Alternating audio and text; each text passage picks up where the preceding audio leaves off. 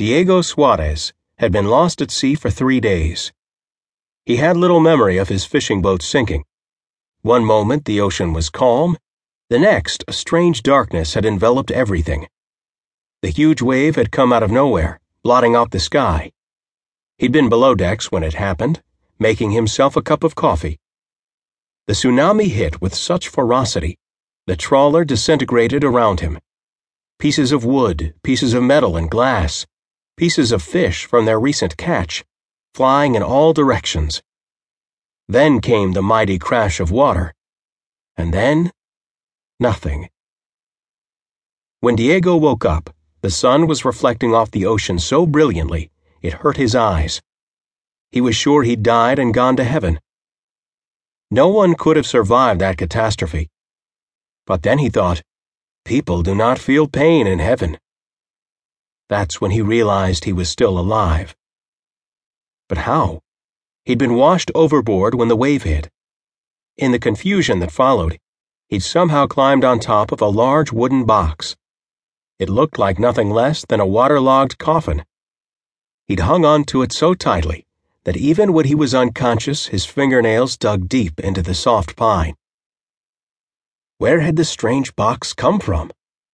He had no idea. Certainly nothing like it had been aboard his cramped fishing boat. But it didn't matter. He was alive. But he was also alone. The rest of his crew was long gone.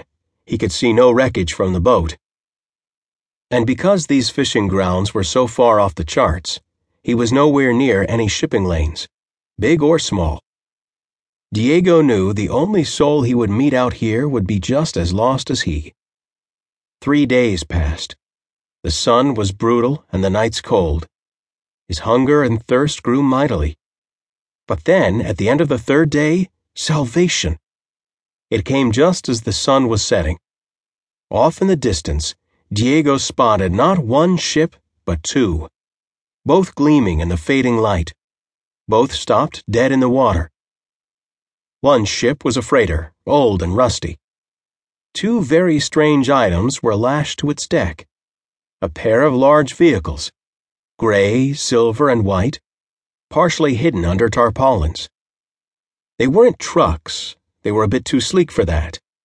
Both had lots of windows and chrome. They were buses. Greyhound buses. Diego knew this because as a boy he journeyed from his hometown in Mexico to Los Angeles, and his fondest memory of the trip was riding on the bright, shiny Greyhound bus. But why did this ship have 2 of them on its deck, in the middle of the Pacific? Even stranger was the vessel tied up next to the freighter. It had huge fins, a stout conning tower, and antennae bristling all over it. It was not a surface ship at all. It was a submarine, riding not unlike a huge black whale just above the waves.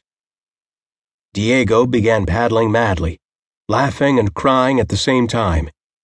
He could see sailors in smart black uniforms on the submarine, lifting boxes up to people on the freighter's deck. They were working very quickly. Diego could even hear shouting from one vessel to the other, a disagreement on how best to move the boxes from the sub to the steamer. He was just about 50 feet away when one of the men on the submarine spotted him. Diego actually saw the look of bewilderment on this man's face. The last thing he'd expected to find out here was a man floating on a big pine box.